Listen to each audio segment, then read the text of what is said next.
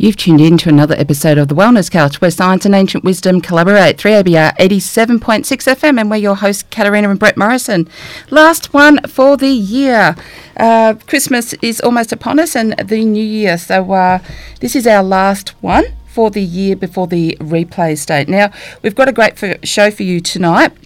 We're talking about karmic codes, heal the storm within with Suzy Singh, and Suzy's an incredible um, emotional and well-being coach. Uh, YouTube Edumentor speaker, workshop facilitator, and she's written one of the best well known books um, uh, just recently The Seven Karmic Codes. The book is a dialogue where your soul wants to have um, with you. Are you struggling with challenges in your relationships or at work, or does anger, stress, exhaustion, or lack of loneliness afflict you? This is a great book and a great um, conversation that we had with Suzy in regards to the karmic codes.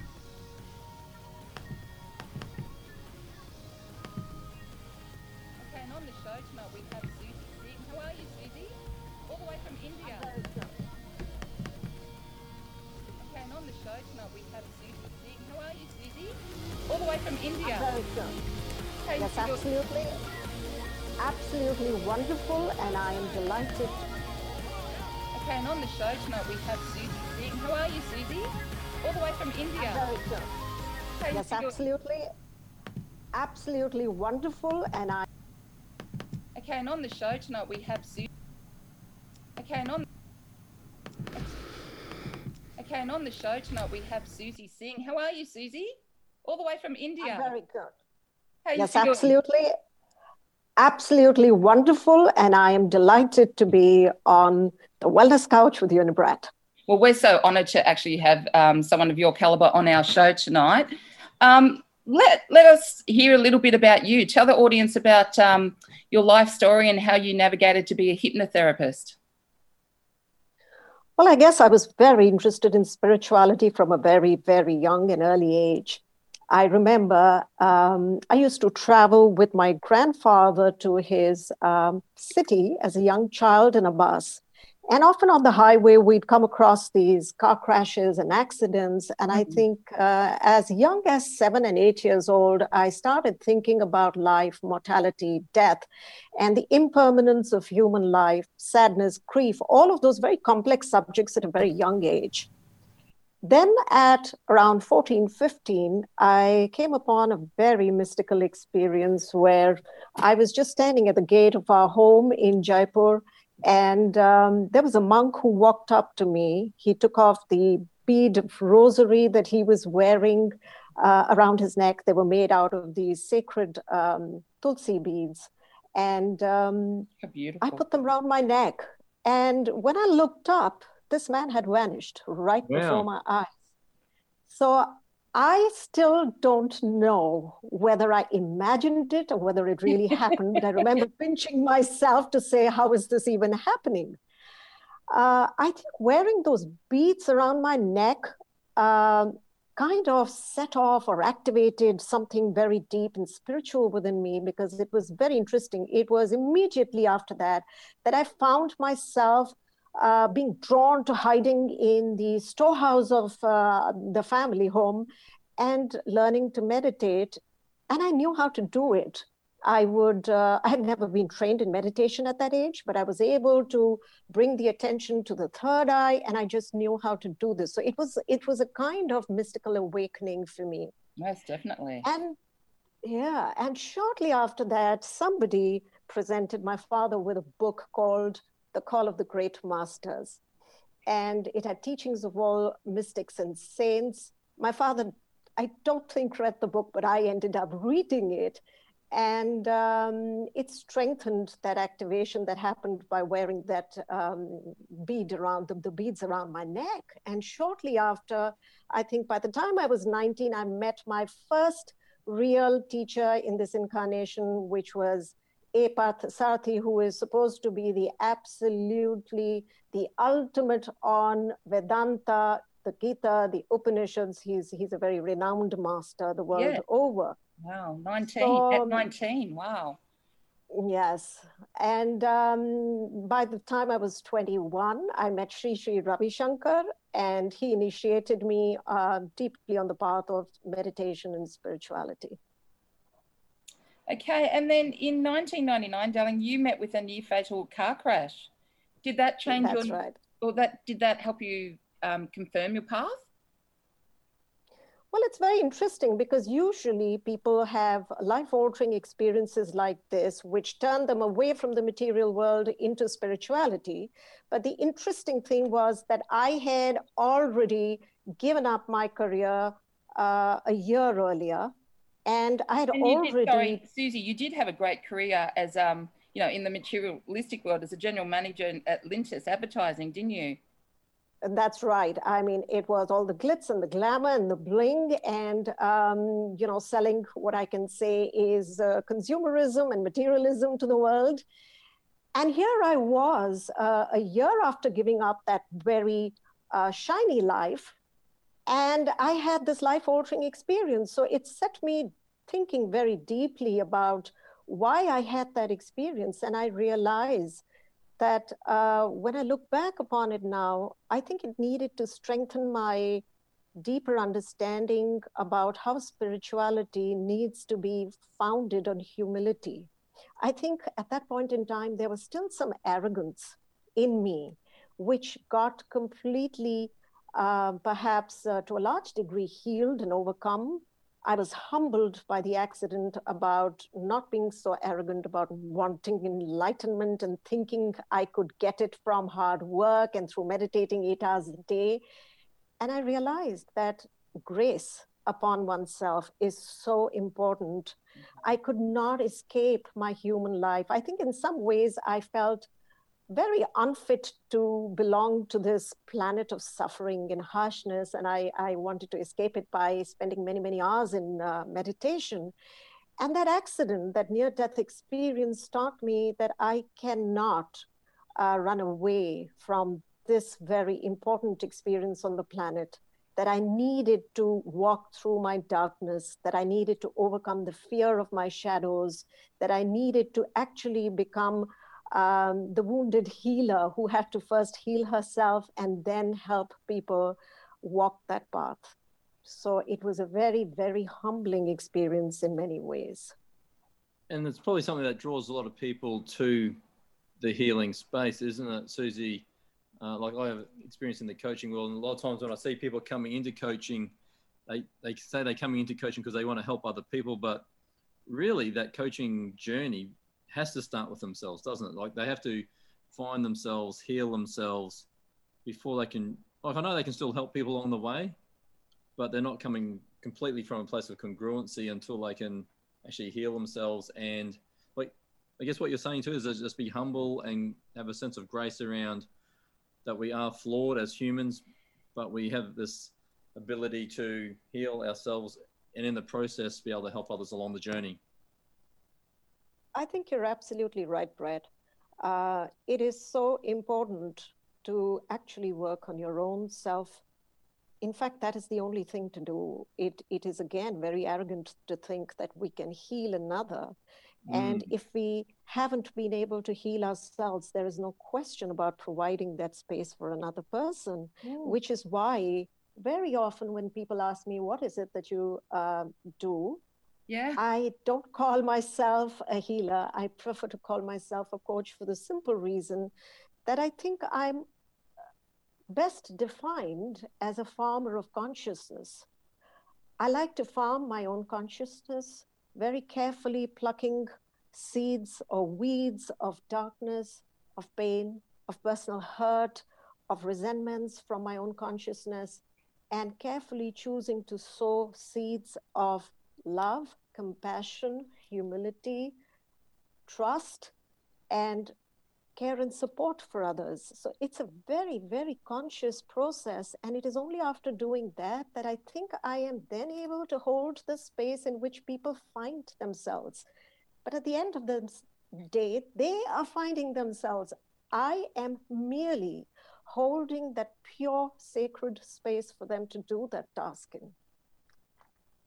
Yeah, and that acknowledging that darkness that we have inside of us is part of who we are, isn't it? And I think most people try to either ignore the dark side and just go, okay, well, I'm just going to be this this bundle of light without actually, like you said, tending to that darkness and pulling the weeds, but then sowing the seeds of light.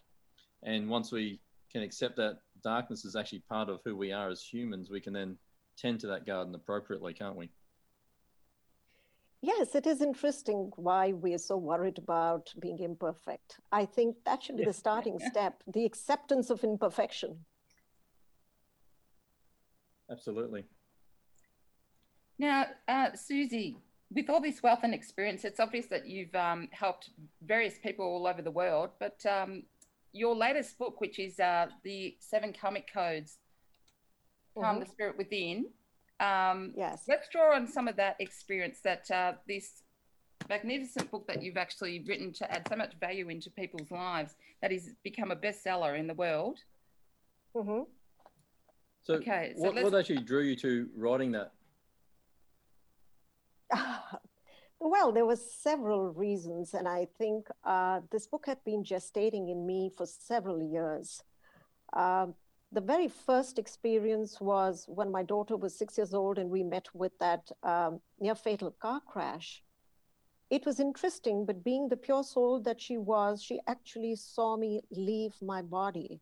Wow. And uh, yeah, and it was only when she was 17 years old and I was doing a regression session for her that she encountered the whole tale about how she saw me leaving my body and how she thought that um, the person that I was was a walk in after that and how, why she feared me. But she constantly, after that accident, kept asking me the one question Mama, who is going to look after me when you and Papa pass?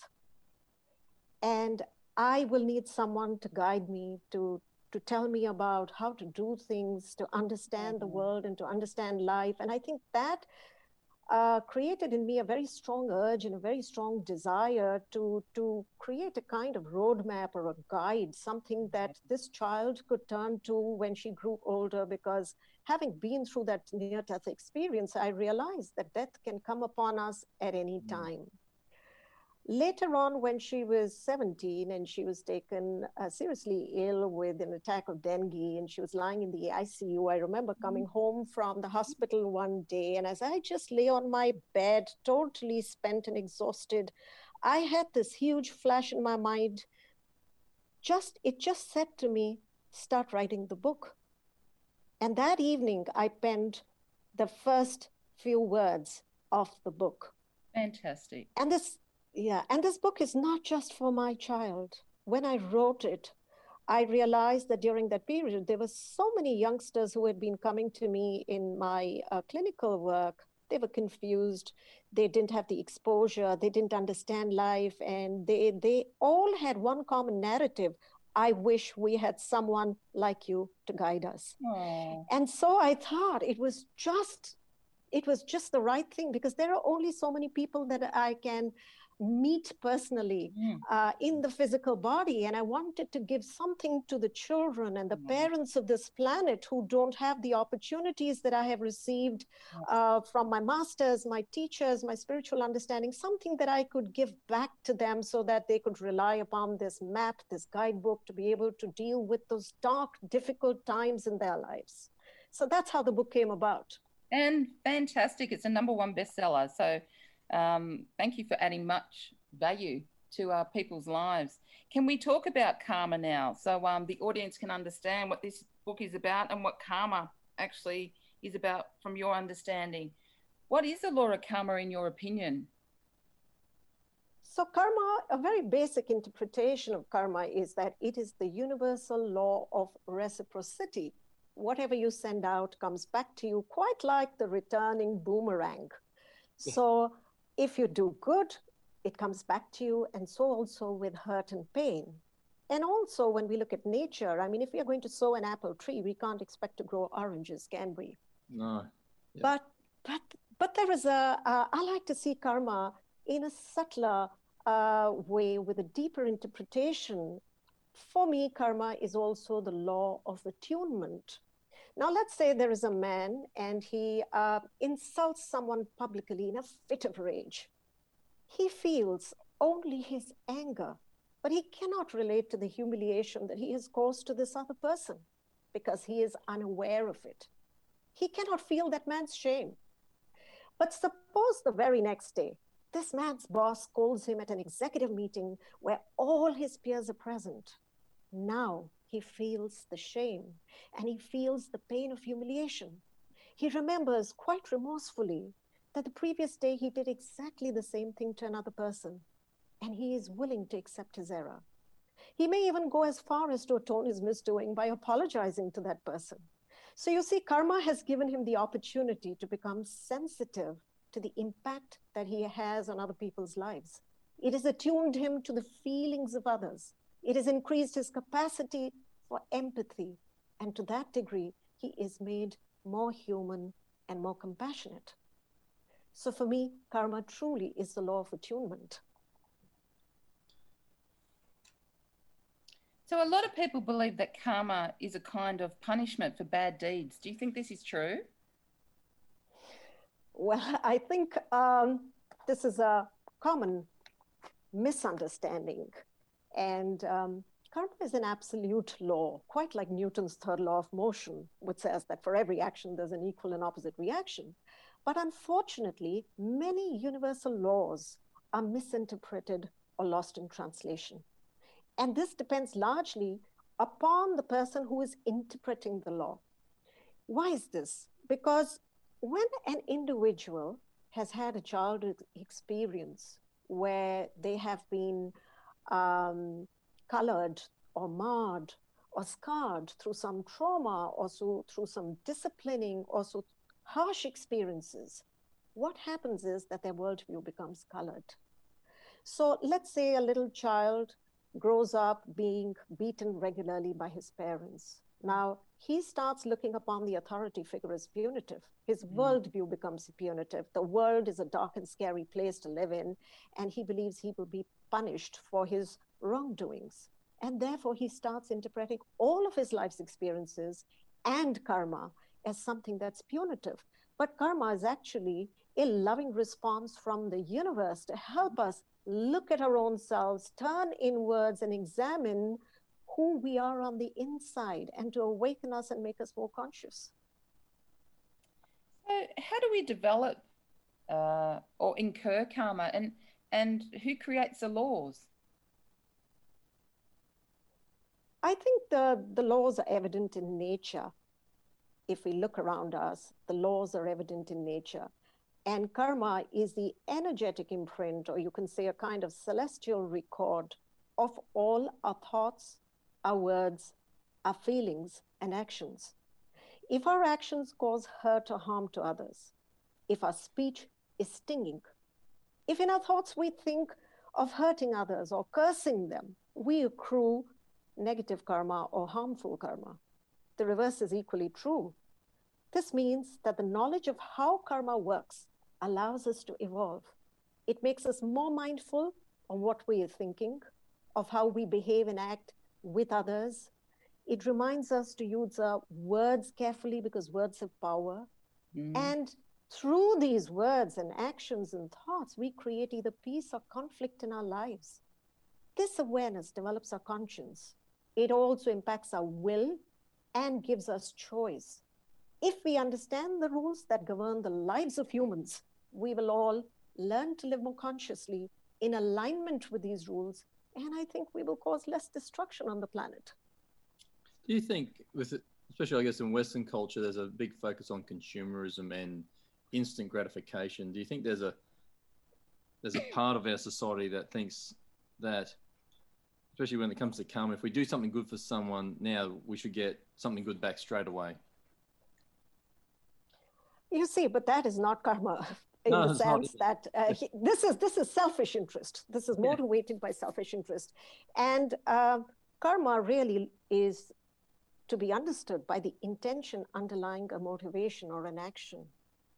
It does not take into consideration the mask or the false presentation that we have. So let's say I do something for someone with a selfish intention, then I'm not going to earn any brownie points for that action. But if I am truly drawn to helping someone because I feel something within me stir, because I am impacted by their poverty or I'm impacted by their helplessness, then to that degree, my soul has been sensitized. I've been able mm. to awaken that compassion and empathy within me. And karma is all about helping us become more human. See, presently, a lot of us operate in a very mechanical way. We are the uh, what Sri Aurobindo would uh, refer to like an animalistic human. We are not truly the superhuman that we are meant to be. Mm. And karma aligns us to become that superhuman who was created in the image of God. So, when you talk about uh, the karmic patterns uh, residing around the body, uh, if I talk celestially, are they kept within the mm-hmm. Akashic mm-hmm. records? Yes, absolutely. But the, the, the interesting thing is that if we learn to activate our intuition, if we start watching our thoughts very closely, if we learn to witness our lives, all of these will start unfolding for us in our dream states, in moments of um, intense awareness and presence. And you don't have to really go to an Akashic record reader to be able to figure this out. It doesn't take rocket science, it just takes presence and acute awareness of your own self if you can witness yourself in the third person. So, Suzy, patterns that are repeated in one's life, are these presenting as karmic patterns? Absolutely. And they can be witnessed if we experience repeated suffering in similar situations. So that the faces be... might change. Sorry, the faces might change, but the experience can often yeah. remain the same. yeah. But some people don't change, do they? they? Just keep doing the same thing over and over again and hoping for a different result, don't they? And they just keep going through life suffering because they keep doing the same things. Absolutely. And that's the whole point. So let's say that someone is repeatedly betrayed in love. Yeah. And the pattern here clearly is feeling betrayed or betrayal. The lesson unlearned is forgiveness of the other. Every time they're betrayed, they're probably carry a lot of negative baggage and anger towards the other person, and they're unable to forgive themselves. The karmic error that they may have committed in the past is that they may have betrayed someone so, what they don't understand, the beauty of this whole thing is in forgiving the other, they are actually learning to forgive themselves because of the interconnected nature of human life. And that is the important lesson that they need to master or learn unless they learn to forgive the other, they're not going to alter their pattern. Unless they take responsibility for that relationship, unless they sit down and actually say, okay, I'm going to put my life under a microscope and see what is it that I'm not learning from this experience. When they intercept consciously the life patterns, they'll be able to change them. Yeah, so essentially you're saying that that is the way that people can actually change their karma. Yes, they can. Yeah, lovely. And so, so therefore, are all events karmic? And the effect that. Well, I would say, I would say that the minute uh, we say that karma is every thought I think, every word I speak, every feeling I have, and every action I perform, I think that defines all of life. But the interesting thing here is that we can say that we are experiencing life through the dance of karma we love and we hurt. Now, some mm. of it may be linked to past redemptions. Some of it may be linked to lessons people come into our lives because they have soul contracts with us and they're going to be our teachers in this lifetime. Yeah. And there is there is some kind of new karma which was not meant to be part of the core plan or the blueprint that we end up creating when we get entangled by making ego based choices instead of soul based intuitive choices. And then we are um, adding to the karmic baggage, so to say. So, can a person change their karma or the karma of other people or all the events that happen to one's life? Are they all predetermined? Uh, firstly, I think those are three questions there, Katrina. The, can a person we can change, karma? Uh, yes, we we can change our personal karma. That's the only power and control that we have. Is changing our own karmic patterns. We cannot influence another person's karma unless we are influencing the karma of a child who's below seven years of age, because the first seven years of a child is very attuned to the parents' karmic patterns. And that is the time that uh, the child is actually embracing and taking over the child, the parent's uh, karmic pattern or the family karmic pattern. If at that point in time we intercept and we clear some karma, some negative karma, some uh, burdensome karma from the family, then the child will accrue the benefit of that. But after seven years of age, your child will need to go through his own karmic life cycle. And the third thing is that you asked whether we can change our destiny. And yes, we can, because we all come in with a what I'd like to call a basic destiny plan, which is based on your tendency, proclivities, your desires, your soul quality, the lessons that you need to learn, etc. But there is also the potential destiny which gets activated when we choose to grow, evolve, and willfully seek the truth. So, Suzy, I met you on um, International, obviously, and so, I mean, we can look into the patterns of the eyes and actually see ancestral karmic um, patterns too, which, which, is very viable for us. But um, can karma be predestined by ancestral karma, collective, like you know, collective karma, such as that of belonging to a country or belonging to a place that we choose to live in? Yes, in fact, our karma is affected by many, many layers. For example, there is individual karma, and karma operates in ever increasing circles of influence. Individual karma only impacts our destiny. Then family karma takes into account transgenerational effects, epigenetic imprints.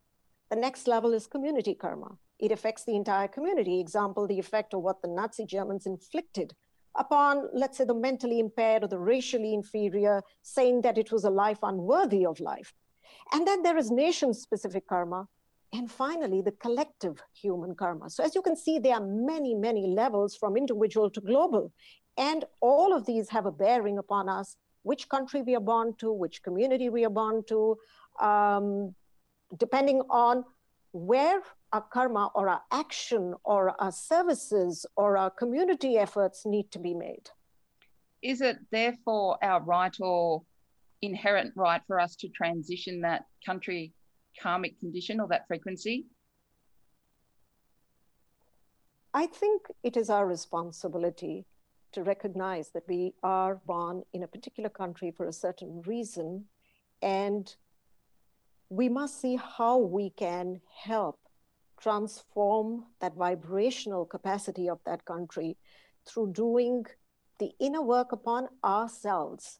Uh, when we look at David Hawkins and his study of uh, the levels of consciousness, he very clearly indicated that a person who is able to transcend beyond uh, 500 on the level of consciousness is able to offset the darkness of someone who, say, let's say, uh, at 20 or 30, and not the ratio is one is to 10,000. So one aware person, one person in the love energy is able mm-hmm. to offset the negative vibrational challenges of 10,000 other people. So I tell everyone the vision is one awakened, loving lamp in every household. If I can do just that, we will all be able to transform the planet. Yeah, well. Well, you talk about that a lot. You only say three to 5% is required to tip the balance normally. Yes. Yeah, it doesn't take yes. too much. Yeah. So they talk about the tipping point of trying to change a, um, I guess, a society, and is around that sort of that space. So would it be fair to say, Suzy, that every encounter that we have with someone or every relationship that we have with another individual is karma playing out, or has a karmic result from that? Well, we can tell if it is just a chance encounter or a karmic encounter. If it is a karmic encounter, there will be a sense of knowing. There will be an instant like or dislike that you will experience. So if you can tune into your feeling state, you'll know it instantly.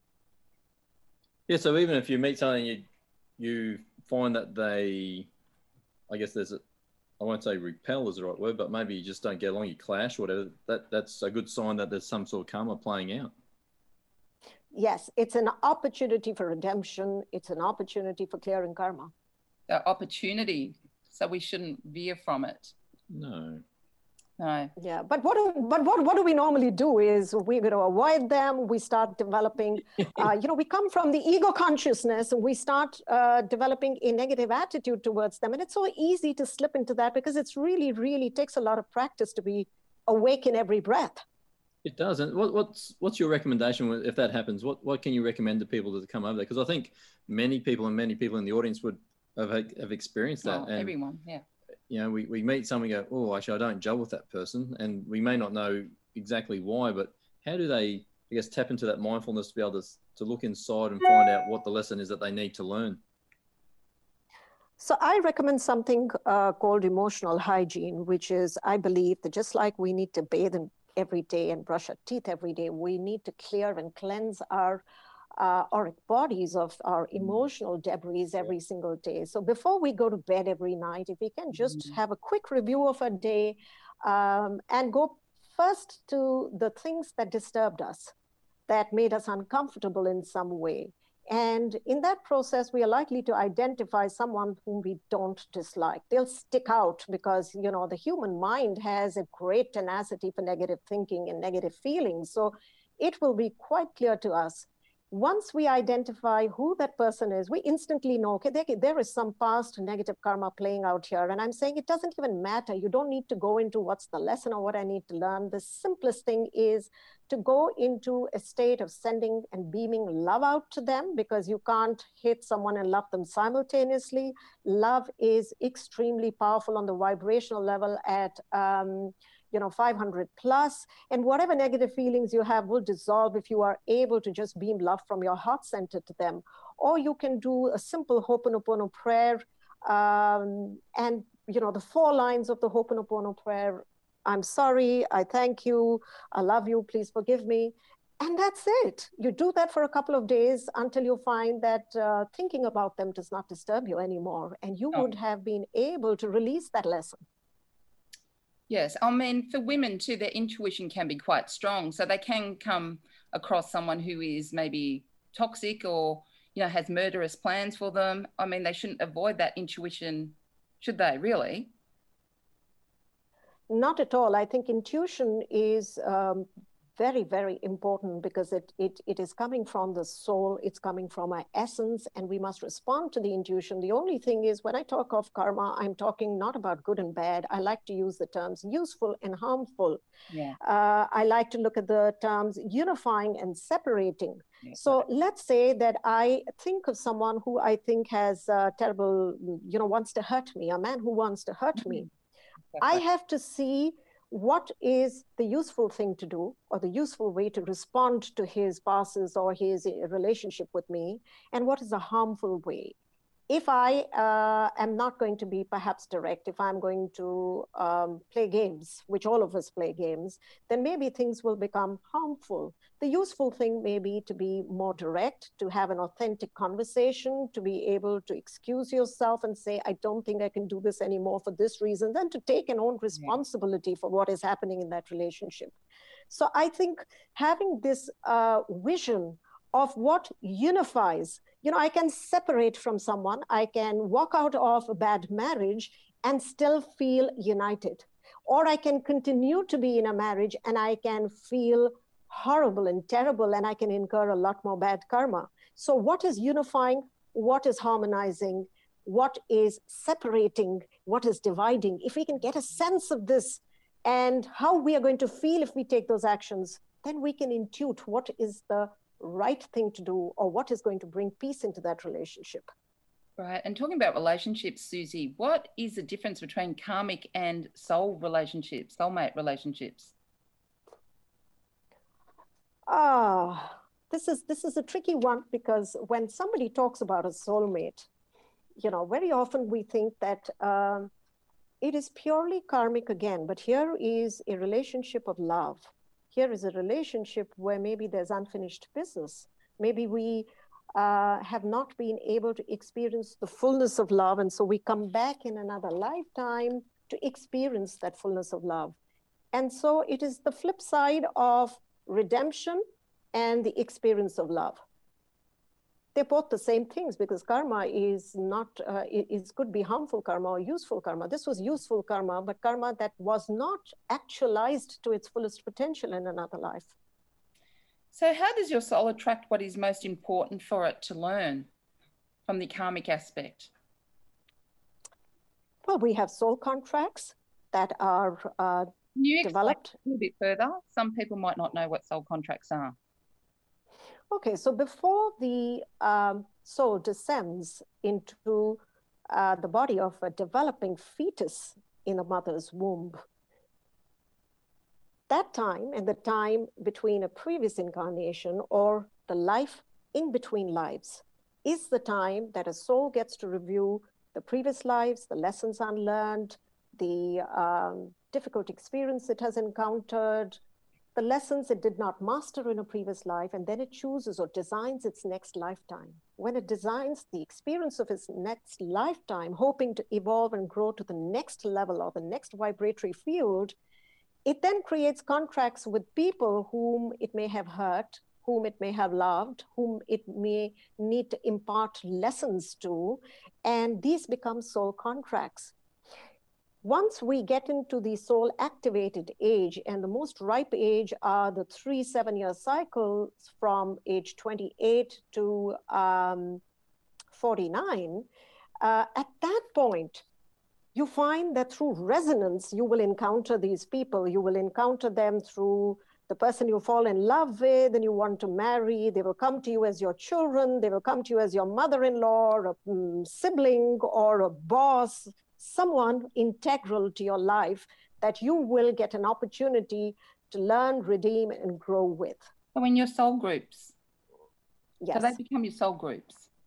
Absolutely. So the soul groups continually return back with each other, reincarnate together. Uh, some soul groups do until the karma is completely dissolved okay. because you know karma is not necessarily see we come in and we we we don't because we're not conscious and we live life mechanically while we redeem some karma, we're also creating a lot more. Mm. And therefore, we'll have to return lifetime after lifetime in soul groups because we haven't completed it. It is only when we live very consciously that we may choose that we have dissolved the karma completely. And then perhaps we choose to come with a soul group of highly evolved teachers uh, to be able to come to the planet and help others. But that lifetime is free of karma when you have reached that level of purity. So, you talked about age groups just previously prior to this question, um, and it is mm. said that there is a phi ratio karmic timing to our lives, like the sequence sequence patterns that return at certain stages in our lives, like between one to seven, between seven to ten, and so forth at certain age yes. groups. So. Um, Zero to seven is the time when the soul is attuning to the parents and the family's karma and setting the context for the present lifetime uh, until the age of seven when the first milk teeth start falling. And this is the time when the soul uh, will experience and develop all kinds of mental programs and actually the hardware for the entire life is developed here. So you may be born to a parent who either you could be an orphan child or you could be a child who receives a lot of love or you could be a child who has uh, experienced a lot of dysfunction in the family or domestic violence or whatever depending upon the mm-hmm. lesson that you need to learn in that lifetime the context is set then from 7 to 14 which is until puberty there is a acclimatizing which is a sense of separate self and developing uh, your own sense of self in this lifetime and we also notice that um, if there is a very strong karmic pattern that needs to uh, define your lifetime, then at puberty, a lot of children develop diseases, you know, something that is going to impact them quite severely through that life. That comes mm-hmm. on around puberty, uh, but only in very extreme cases, and it's that's rare. 14 to 21 is when karmic resonance develop, and this is when we um, are attracted to certain people. We are mm. learning. We are grounding ourselves. And you know um, certain people may come into our lives. So all those childhood romances uh, where you know high school sweethearts etc all of that. And this is this is still a very interesting stage. The minute you hit 21 for the next three seven year cycles yeah. you're you're in hell because you're going to go through karmic redemptions and lessons. So that's wow. hard work that's really hard work so that's 21 to 28, 28 to 35, and 35 to 42. We work really hard, and life can seem very tough. This is also a time when we'll go through all of these inner crises about uh, finding ourselves and how to become, make our lives meaningful in the world, going out and earning, all of those things. And then, you know, raising a family, going into parenting issues, etc. At 42, 42, 49 is when we start uh, coming and recognizing our purpose. This is the age for purpose. 49 to 56, we start contributing to community. Now, interestingly, this is like a U turn. So uh, it reflects or mirrors what happens 7 to 14. At 7 to 14, we are getting a sense of separation. And the mirror image of that is this age of 56 to um, 63, which is the time when you are beginning to attune yourself to the collective and the spiritual, and you are uniting now. You're moving back into union. Mm. So it's it's very beautiful and then 63 onwards you're free from the you know the play of karma in the current lifetime and whatever you're doing now you're preparing the karma or sowing the seeds for the next lifetime what a and it is in it's incredibly beautiful if we understand that each phase of our life has a certain purpose, a certain design. And if we can live consciously and uh, choose our actions and thoughts consciously, we can we can actually live this life in a very magical way without escaping the pain, without um, being in denial, without repressing our difficult experiences, without selectively wanting only happiness and joy and, you know, running away or escaping the harder, tougher experiences of suffering. Yeah, so when, when you say it like that, it sounds fairly depressing at some points, doesn't it? So, um, but, beautiful. but it's also this ability to have choice around what we do and – make a difference and heal ourselves. So that's that's really beautiful at the same time. Now, when people when people are looking at what soul to come into, Suzy, mm-hmm. why would they? I guess is there a need to choose that negative karma? Like, why would why would they choose a negative karma if they could choose a, a positive karma for themselves? I don't think they choose a negative karma. Right, I think that that choice that choice is made by us in this lifetime, and uh, the dark choices that we make is because it comes from the ego mind. Yeah. You know, for example, if I want to hurt someone because I've been uh, hurt by them, if I am unable to forgive them, uh, what we call vengefulness, the desire to seek revenge, the desire to get even, the cheek for a cheek and the tooth for a tooth kind of thing. It's coming from the ego mind because we are so hurt and we don't we don't have the strength in us to be able to um, forgive the other. Yeah, so can so noting that they necessarily can't choose that then because they've already made those choices in in their lifetime, can they then reduce that karma? Well, we have to burn the karma's rope.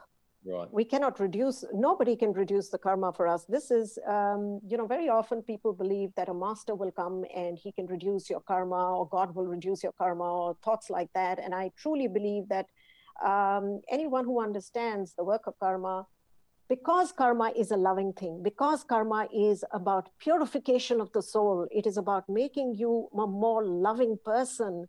Um, I would be doing injustice to someone by undoing or um, reducing their karmic burden because if my child is not going to burn his fingers in the fire, let's say he, he sticks his finger into a candle flame, he's not going to learn that fire burns. Yes, true. So you need to have you need to have the experience yeah. to become sensitive. You need to have the experience to to allow that experience to uh, purify your soul. Does a karma model vary between cultures? Um, you know does it depend on social norms? Example um, between the western world and the eastern cultures according to you know what they find um, ethical or what their values of being good or bad are. Does it vary between those cultures I don't think, in the true essence, it varies because when we use the words anything that unites and anything that separates, these are um, lowest common denominators across cultures. And they may be defined differently. They may be um, different cultural norms. You know, some cultures may allow four wives, and some cultures may think that's terrible. But at the end of the day, what is the intention beneath it? Okay. If the intention is separation, if the intention is to hurt, if the intention is to seek revenge, if the intention is to cause damage, uh, if the intention is to vandalize something or someone, then, then that intention is going to incur or bring on the karma. So I think there is a universal symbolic language of karma that uh, is common to everybody across cultures. Hmm. And love seems to be a central theme in all of that from what I'm hearing, Suzy. Yes. Because I think love is most powerful. I mean, unless we can learn to love. And in the book, I actually talk about this in a very, very interesting and beautiful way. Uh, you know, if we if we think about why did God design human life to be such that we have children? It is only with our children that we experience our most selfless selves. And our children you know let's say they are with us till uh, they're 18 years old they grow into adults and then move out. For 18 years day and night we are trained to look after them. Mm. and it's another very interesting species because if you look at any any other species the fetus is fully developed at birth. So you take any animal uh, you know, you take a horse or you take an elephant or you take a bird, and the minute the baby is born, the baby is able to um, flap its wings, it's able to stand on its legs. But the human fetus, it develops outside the womb. All of the brain cells, its capacity to be human is in the prefrontal cortex or the neocortex which uh, is called the super brain, or Deepak Chopra calls it, you know, the super brain or the neo brain. And uh, the Matrix series, uh, you have the character neo, which is actually the representation of the um, third eye or the neocortex. And this capacity is developed after birth, the first six months after birth, because that's when the brain cells are developing. That's when those connections are forming, the neural connections are forming. And that's also the time that a lot of nurturing is required by the parent a lot of bonding is required by the parent, and that development is happening outside in a very, very feeling, thinking way. It is also for seven years, uh, the parent, the child is so attuned to the parent's feelings yeah. and is absorbing everything that the parent is feeling. So, can we see that the human design is unique in so many different ways. so we have to, to, to bear the responsibility for uh, wanting to become superhuman in that sense. Yeah. Suzy, some people say that our life and destiny is governed by our, by our personal astrology mm-hmm. um, rather than by karma. What is the relation in our life, if any, between astrology and karma and even other planets that surround Earth and galaxies that surround Earth? Well, I would think that karma and astrology or planets are synonymous because the moment of birth determines the karmic pattern on the natal chart. So each particular planet is going to teach you certain things or bring certain influences into your life. And that timing is developed based on the life choices or the life design that the soul has um, agreed to in this lifetime. So, based on what you have agreed to in this lifetime, each planet will enter your life at a certain point in time, bringing you those influences that you require to create those contexts. And we've got a beautiful one coming up, haven't we, in December 21st? Saturn and Jupiter conjunction. Yes, absolutely. Absolutely. So, is it not the very epitome of injustice that a person should have to suffer in one incarnation for the actions committed in their previous incarnation? And sometimes they have no recollection or memory of it? I don't see it as injustice. I uh, see it as the fullness of an experience. You know, if I tell you that you're going to meet Brett next week, and he's a man that you're going to love fully with all your heart. And, uh, you know, I've given the story away, so to say. It's going to take the complete intensity and beauty of the relationship that you are going to encounter when you actually go through that experience, because I've already foretold you that. So, uh, to that degree, the fullness is hampered. But if I if I don't tell you anything and you just go through that whole mystical unfolding of the experience, it can be absolutely amazing. There is a fullness to that experience. So I think the um, memory is hidden only so that we can choose whether we want to mm-hmm. respond from the ego mind or whether we want to respond from the soul mind. And to that degree, we get the capacity to develop our will and we get the capacity to exercise choice. Hmm. I guess on, on along that, you know, exercising choice, sometimes when we do things and someone may question why we do that, you say, well, it's, it's karma on that other person. That's that's really us just coming from the ego sense, isn't it? We we don't have the right as humans to say that we're the enforcers of karma on other people, can we? We only have the right to judge our own actions. Yeah. We do not have the right to judge anyone else's actions or to say that, oh, they're experiencing their karma. If at all, I like to just think of someone else. Just if they're going through a difficult time, uh, you know, there are times when I'll, I'll, be sort of honest here. There are times when I have asked myself if I've seen a friend having a child with a um, who is specially abled, I have just felt that, oh my God, this soul must be such a uh, unique and, mm-hmm. um, you know, deeply endowed soul to have chosen such a difficult lifetime where he or she has intentionally chosen to take care for of this child in this yeah. lifetime and learn so much from this child so mm. i think it's again a humbling experience more than anything else yeah. Mm. What about on the opposite? So, are we interfering with karma if we try to relieve a person's suffering? If we try to intervene and help them? Uh, not if we are being motivated by the empathy if we are motivated by empathy, then we have been moved by our compassion. And to that degree, again, it's our intention, right? Our intention is to serve, to be of use, to be unified with their feeling. But if our motivation comes from arrogance, which is, oh, I can solve your problem, then you're actually getting entangled with somebody else's karma. And to that degree, you're going to add the burden of karma to your own self. Intense because it came from so- pride yeah, there's pride, isn't it? And what, from what I'm hearing, Suzy, intent of our thoughts, intent of our actions is paramount to how we live our life. And that becomes a personal choice and a personal responsibility of how we spend each moment. It does.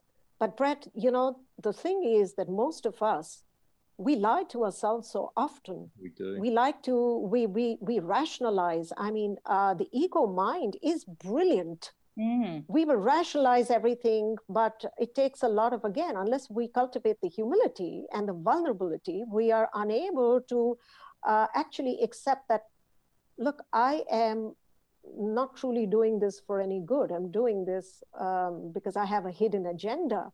Mm. So I uh, developed uh, an exercise many, many years ago for myself to be able to train myself in lessons of humility, which is whenever I encountered something dark within myself, I had to confess it to someone. And I used to actually confess it to my husband. And it used to be really hard to, to actually say those words out loud to, to him and say, uh, I dislike this person, or, you know, I had this thought that I hope this person, things don't go well for him.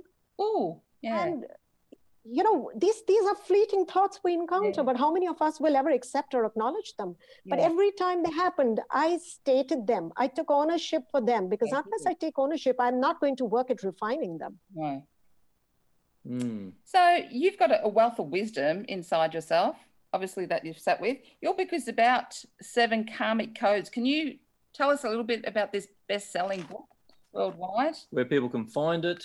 And no, no, no, let her tell it, yep. about the, the, actual book. Okay. What are the codes and which oh. is your favourite code and why? Okay, so the seven karma codes are very simply it's a cycle of waking up, sacrificing your suffering, learning to be happy, settling your karmic dues, building empathy, belonging, and remembering and preparing for death. So, if I were to go delve a little deeper, I would say the first karma is the karma of waking up, which I call the Suvasana code. And this is the time when we realize that all the suffering we encounter, this is the, uh, in the hero's journey, all the crises that we have is the most powerful time for us to wake up. That's the first karma, the karma of waking up. The second karma is when we are encountering those difficulties, the karma of surrendering our suffering. A lot of us get involved with our suffering. And when we get involved with the suffering, then we perform all kinds of harmful karma. But how do we use that period of suffering to actually surrender the suffering and milk the lessons or extract the lesson from it? The third karma is the karma of finding and spreading joy through our talents. And this is a Swadharma code, which is how do we align our passions, our purpose, our nature to bring joy to the world through the work that we do, to, through the careers that we have, and how do we identify which career is most suited to us. The fourth karma is the karma of redemption and learning in relationships. This is an absolute favorite one from lot many people. It's the Anubhava code. Why are we born to certain families? Why do we have, um, you know, these siblings? Why did I marry this man? Uh, why has, or why do I want to judge someone or blame someone? Uh, all of these things. Why did so and so hurt me? Etc all of those things. And how do we build enduring relationships? A lot of times people tell me you know we went and read your fourth chapter first the anubhava code or the karma of relationships first because we needed instant relief in, in their lives. And that's the beauty of the book that you know you can either read it sequentially from one to seven karma or you can go to any particular one depending on where in your life uh, that book meets you the fifth karma is the karma of building empathy through generosity. This is the Dana code, and this is where we learn how to start dissolving the karma. Oh. The sixth is the karma of belonging, which is the Sangha code, uh, the company we keep. What happens? How do we engage with that company? Some of those very difficult questions that we've just mm. discussed, and how do we remain conscious? And how do we create neuroplasticity in our brains to make uh, newer choices and overcome our limiting beliefs? And the seventh and the final one is the karma of remembrance or the Sankalpa code, which is our highest intention or aspiration. And how do we um, prepare to move back into and embrace mindfully and fearlessly? How do we embrace death? That's the seventh one. So um, that is really the broad journey of what the book tells into in a very, very um, interesting way where the book is divided into two parts. You know, there is uh, the right brain part, which talks about uh, the practical approach and what you can do to help yourself, and then there is the left brain creative part, which is the the mystery and the story and the encounter and the biographical details, which are, um, I'm told by people, tugging at their hearts and. Um, most of them say we identified ourselves in the pages of this book. Suzy, you're and the, inspirational. You really are. I mean, no wonder why it's a bestseller. I mean, you've got this uh, book that is a navigation map for people's lives, no matter what age they are. That's right. That's right. It's for parents. It's for children. It was. Uh, I remember when I wrote it. Uh, I actually had my son was 13 years old at that point in time, and I would get him to read little pieces to see if someone his age could comprehend it completely, and he could. It's layered like a Disney film. So every time you go back and read it, you will discover something new. It'll awaken a new insight in you. So, Suzy, do you have a favorite code? yes, I think it's hard to say that there's a favorite code, but um, if I were to pick a central one, the most relevant one, something that impacts our life every day, it would be the fourth code, the one on relationships, uh, redemption, and learning there. Yeah. Because all karma eventually unfolds in relationships, both its creation and its Fantastic. dissolution. Yeah. Yeah. yeah. We're, we're coming. And this, yeah, sorry This Go code ahead. explains why we are born to certain parents and the family context. You know, very often I have people saying, Why did this happen to me? And a lot of that why gets answered there. Yeah. Well, why certain people will enter and exit our lives, why we will encounter our friends and foe. It addresses why we constantly need to renew our relationships, just like the body, the physical body renews itself. It explains what love is and what love is not, why we face relational challenges and how to overcome them. And it also throws light on what you referred to, uh, Catherine, a little while ago on the intergenerational trauma and um, how we can resolve this emotional baggage and karma. Fantastic. So, Suzy, where can people find this amazing book? It's available on Amazon uh, in Australia, both the paperback and the uh, ebook. Now, if people want to um, have a session with you, Suzy, where can they find you at? Um, they can reach me on my email ID, which is very simply suzyhealsme at gmail.com. Lovely. And do you have a website they can go to, Facebook page, um, Instagram? Yes, the, where can- absolutely. The website, the website is uh, Suzy Heals, www.suzyheals.com. I have a Facebook page. I'm on Instagram. Instagram, my handle is Suzy Heals. I'm on LinkedIn. I'm available on all social media. You'll find me there. Fantastic, all covered. Lovely. Suzy, I'm going to read your book. I'm sure I'm going to find lots of um, answers to lots of my questions, but we'd love to have you back just talking about relationships next year. It'd be fantastic. Absolutely. And I also have a YouTube channel which um, has over 50 videos which talk about some of these uh, relational issues and challenges and love and breakup and mental health uh, and all such very interesting things, including grief and losing loved ones.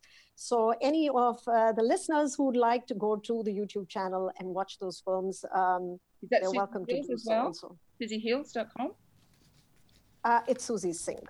Yeah, okay. Suzy the, Singh. the Suzy Singh, yes. And you, you know, if you want to read any of my, because I, I write very extensively, and a lot of these videos um, I've spoken on very many uh, wellness platforms. A lot of these are available. If you just Google Suzy Singh Healer, you will find a lot of material on Google itself.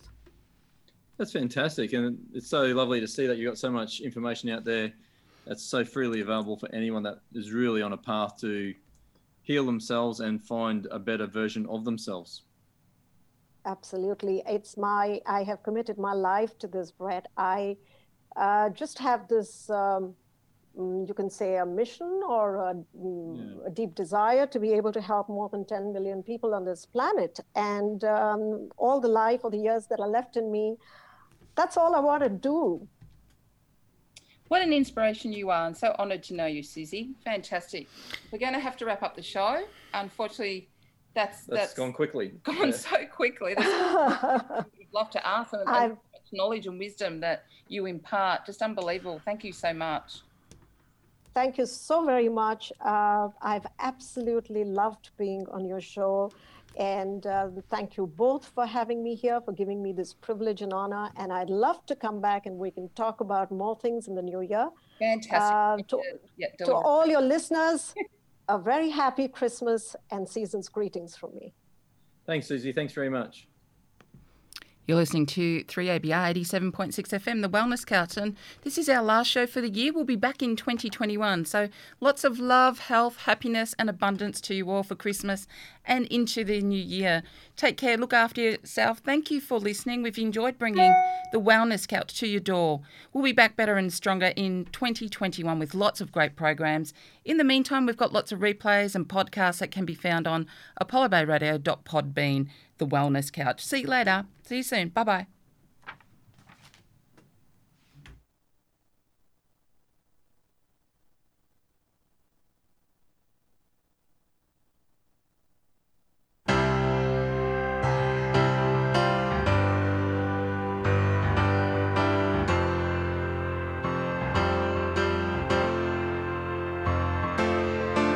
She's back in the atmosphere with drops of juke